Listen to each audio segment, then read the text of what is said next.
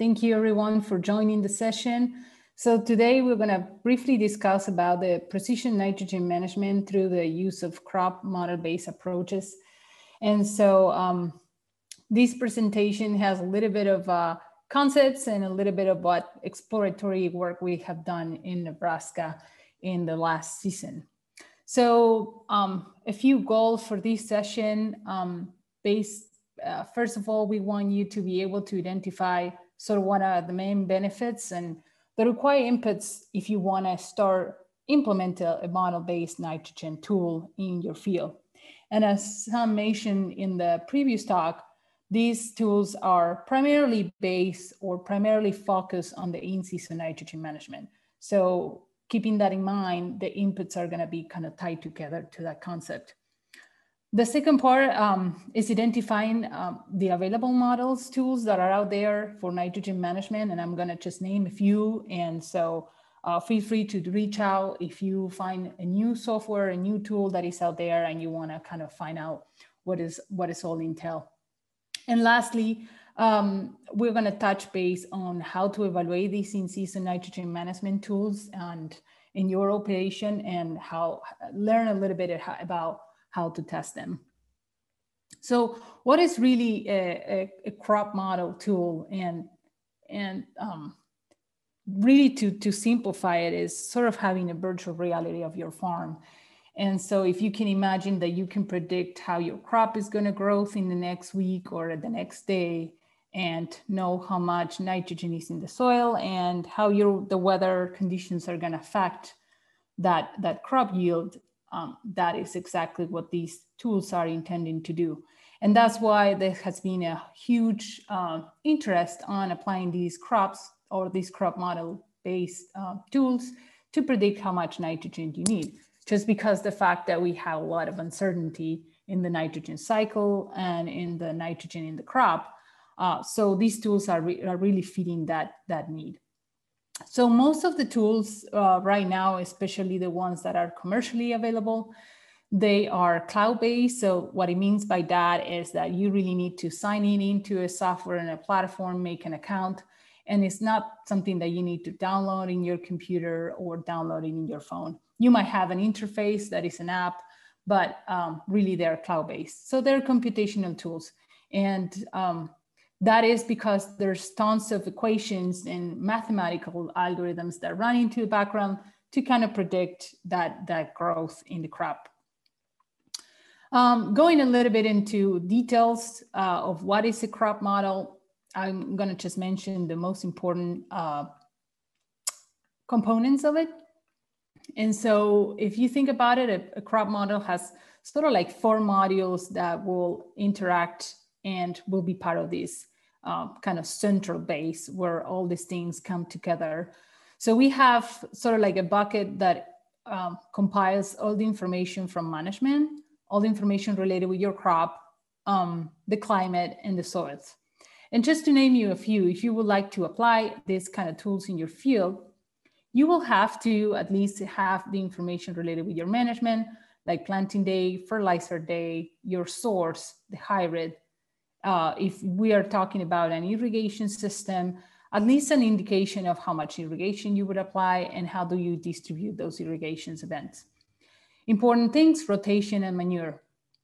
And when it comes to predict uh, or estimate the nitrogen amount that you need in your field, some of these things uh, are um, started getting more and more important as we move forward into the, the growing season.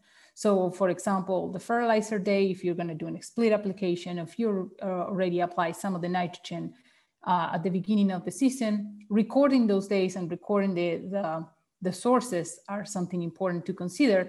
And the models have the ability to incorporate those factors in. Um, the other important part of this is that uh, the crop models will have a whole soil profile configuration, and we will expand that concept a little bit in, in just a few here.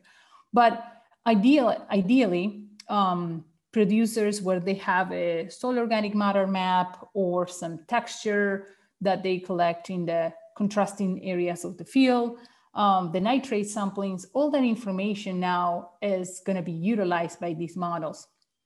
with the organic matter and the texture, we are capable to um, kind of set up the soil profile. So if you think that your field has three contrasting soil types or two soil contrasting, um, having that information will allow you to make a better representation or a better utilization of, of the crop models in that area. And by default, most of the softwares will pull information from SURGO. Now that's a whole research area where um, how much actually can we improve the simulation or the prediction of our nitrogen needs if we actually have the actual sampling of that field. And in, the, in, in these parts of like um, obtaining the data, there are some of the software uh, platforms that are currently using, for example, uh, an organic map from um, the various technology or some other sensors that you can utilize in your field. So, so the technology is moving in a way that is allowing a lot of flexibility to producers.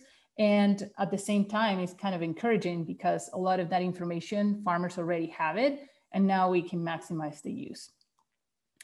And the third part that is pretty important to consider and in comparison with other tools is that the crop model-based um, um, tools for nitrogen will consider Uh, daily influence of the temperature, radiation, and precipitation. So these are the main drivers of the growth. And, and basically you can imagine that every single day the model will run and will predict what's happening with that crop. So why, why the use of crop models? Um, the first one, uh, and we kind of touch base on that, is the fact that we're gonna incorporate the weather uncertainty and the weather factors interacting with the soil and interacting with our management. And that runs in a daily base. So if you think about it, the more into the growing season you are, and especially if you're already managing your field uh, within a split application and an in-season application, you can get a really good use of the information that is already happening throughout the growing season. And that's reducing the uncertainty. So really it's sort of like a cycle where, where the weather is kind of the main driver of this plant growth, but also there is a um, very close relationship with what's happening in the soil in terms of soil moisture and nutrient cycling. And some of the concepts here is that because we are putting these into um, a tight relationship and we are making a balance every single day, we can sort of predict or estimate what is the excess or the need of nitrogen. And this is kind of the concept behind all the tools that exist for uh, the nitrogen sort of recommendation based on this approach. And this is because we can access to an estimation of how much nitrogen is leaching that day or up to that day um, based on the weather and the management that we have, how much nitrogen is being mineralized, and that will tightly depend on how do you configure that soil, what's my level of organic matter, what's my texture. So all those factors would affect how much nitrogen is coming from that soil and um, are getting into this balance to determine if I'm in an excess or a need of nitrogen. And of course, the nitrogen uptake. And just to give you kind of a better understanding or compare this with a tradition or more traditional tool like the U N L recommendation, we are basically trying to make a complex estimation of these three buckets that I have here. If you think about the nitrogen rate, it's just a kind of a balance between the crop demand and the soil nitrogen, right? And this soil end, of course, will depend a lot of the, all the nitrogen losses, processes that happen, and the crop demand will depend on the soil, the management, and the weather conditions. So when you think about the U N L algorithm, this is the same concept, but it's just in a using proxies that are representing each of the each of these buckets that finally will give us our nitrogen rate. So one example will be, instead of proxying the amount of available soil in the in the, sorry available nitrogen in the soil through an organic matter factor and a yield factor in this algorithm, here in a crop model base, we are actually estimating how much nitrogen is mineralized from this pool every single day and how much remains in the soil after it rained or after my crop takes up the nitrogen that needed that day. So this is kind of the concept. So a site and time-specific nitrogen recommendation can make uh, or can be made through these dynamic simulations that incorporate the dynamics of the weather, the nitrogen, so sorry, the soil and the, the crop system. So um, something very important to consider, and this is this goes back to the resolution of the data that you have. Um, currently, some of the softwares that exist out there can run these recommendations in a point, point-based level or a point-based resolution. So in this particular case, for example, the software will run a configuration in one, two, three points in the field. And the user could either use a, a average across the field if we're talking about a fixed application, or it can actually delineate some zones that will be represented by these three points. Now, the data that you input for running these three points could be different if we jump into a higher resolution of, of simulations. So if we think about a grid-based simulation, now maybe instead of using three values of organic matter to define my soil profile, maybe it will make more sense to use a continuous map of organic matter that maybe I got it from a sensor or some other way of estimating it. Like for example, um, something will be in the planter. If I have precision planter with a with an infrared sensor, maybe now I have that information and I will get a better use um, or, or more confident to running that model into a, gray, a grid-based resolution. And another approach that it also comes available sometimes in the commercial softwares is to run those simulations in a zone-based approach. And for that, we can talk an entire day about how to configure those zones. Um, but basically the idea is that, well, you might divide the field in what you consider are zones of homogeneous yield, or at least homogeneous yield response to nitrogen. And then you will characterize those zones to run the model per uh, unit in that field. So three little different approaches, but here the main constant is that the resolution of your input data might change or might have a different impact if you are running the model in different resolution. Something very important and kind of like what, what Sam showed in the previous presentation is that crop canopy sensors have been uh, demonstrated in on-farm testing, has been tested across Nebraska for the last six years. And we are just starting to, to test these crop model-based tools at a farm level. So last year we started a pilot pilot project, which is part of the C I G and N R C S grant that started officially this year, where, where one of the technologies that we are testing at the field scale are the use of crop model-based tools for nitrogen management. And here on the left, I'm sort of citing some of the tools that are currently uh, testing or validating at the field level. Um, of course, they're gonna come more because this is getting more and more popular. So some of the the proprietary or the algorithms that were proprietary from universities and translated into commercial use. And that is generating a lot of opportunities um, for producers to access to these tools. And on the right, what I'm showing you is sort of the layout that we are currently using. And this becomes available, uh, uh, I would say, or enabled by the ability to apply through a prescription or a variable rate application where we can vary across the field the nitrogen amount. So in this case, this particular producer in Sutherland, Nebraska wanted to compare two different model approaches. So we utilized Granular and AdaptN, and as well as we compare the performance of these two treatments against um, um, different nitrogen rates, or what we call a nitrogen ramp. And the objective of this is to allow us um, at the end of the season to show to the producer how these two methods compare to the actual optimal end rate across that field. This is a screenshot of the two prescriptions that we got uh, before the side dress application. Um, so no major difference between the amount uh, or the total nitrogen uh, across these two fields, but you can see that the distribution of the spatial distribution of the end rates are different. Um, I would say that I have more knowledge in terms of how I, I configure this prescription for AdaptN model, and we run it in a gridded resolution. And I was able to use all the information that the producer had from organic matter maps, yield history, I use elevation maps, topography, all the information available to use to make management zones and run the model with all the management and soil characteristics in those, in those zones. Uh, on the other hand, the granular prescription, um, I know that it got utilized yields, history, historical yield, as well as the SURGO data.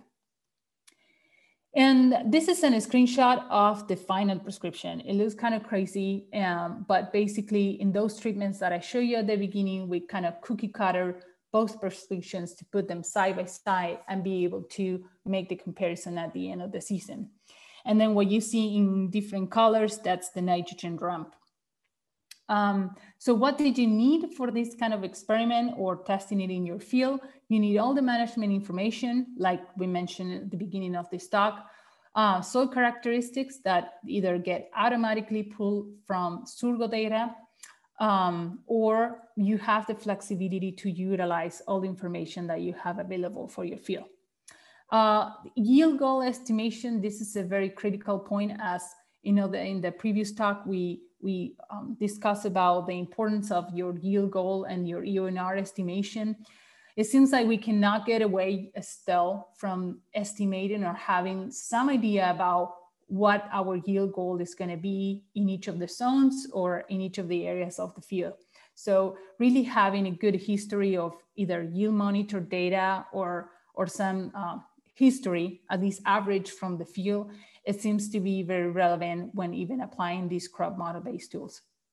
Uh, the other two uh, important inputs that we used to make this happen were economics. Um, the prices of corn and the prices of nitrogen at the end of the day um, are one of the other important inputs and will totally change uh, the magnitude and the distribution of the nitrogen. And then, of course, all information in terms of the spatial variability of the field will help you to make uh, better, better zones for this field. And this is a snapshot of the, of the results for this particular trial, but the, the concept here is that through the precision ag and to the yield monitor data that we were able to collect through all this strip trial uh, across the field, we were able to compare the total nitrogen utilized uh, from both treatments, the corn yield, nitrogen use efficiency, and partial profit. In this particular case, uh, we didn't see any difference between the two model approach, but the producer was able to experience or to have uh, a close, I would say, um, yeah, experience utilizing the two systems. And it was kind of nice to see that even though there's, there's difference in terms of the configuration and the amount of information that we put into it, both, both models perform equally in terms of the, these four metrics that are relevant for the producer and from us as uh, researchers. The other important concept, I think Sam mentioned something like this, was the nitrogen use efficiency. In this case was zero point eight two to zero point eight six. This producer is already uh, at a really high nitrogen use efficiency. So really it seems like for him, uh, really either using one of these two crop model-based tools kind of aligns well with what he wants to attain in this particular farm. So take-home messages uh, from this experience, again, this is initial. We are planning to have at least ten to fifteen trials in wheat and corn uh, using these kind of tools in the coming season. And so, and we're gonna do the same for the next two years. Uh, but one of the, the, the main message here is the crop model-based tools now are becoming available, are things that uh, producers can easily register and play around with. Uh, the support and the training are being more and more available as, as we get more experience and hands-on uh, experience in the field. Uh, and really the positive aspects are that they consider the spatial variability of the soil and all the variability that occurs in the growing season up to the day that you're planning to make that in-season application. Um, the second point, and we have seen this as an important aspect, is the yield goal estimates are critical and still require input. Um, I know from a research perspective, we're trying to change that approach and, and actually start thinking about predicting that yield, and from that yield prediction, kind of estimate your nitrogen needs, uh, but that would require a little bit more of, of testing. Again, consider the nitrogen use, use efficiency metrics that you're currently operating, and that would be a good way of benchmarking where you want to be and if the tool that you're testing is kind of like helping you to attain those goals. Uh, another aspect, quality of inputs equal equal quality of outputs. And we talked a little bit about the resolution of the input data. Uh, that's something important. Just be aware of what are the requirements of the tool that you want to use, and um, kind of what's the information that, that, that you have available.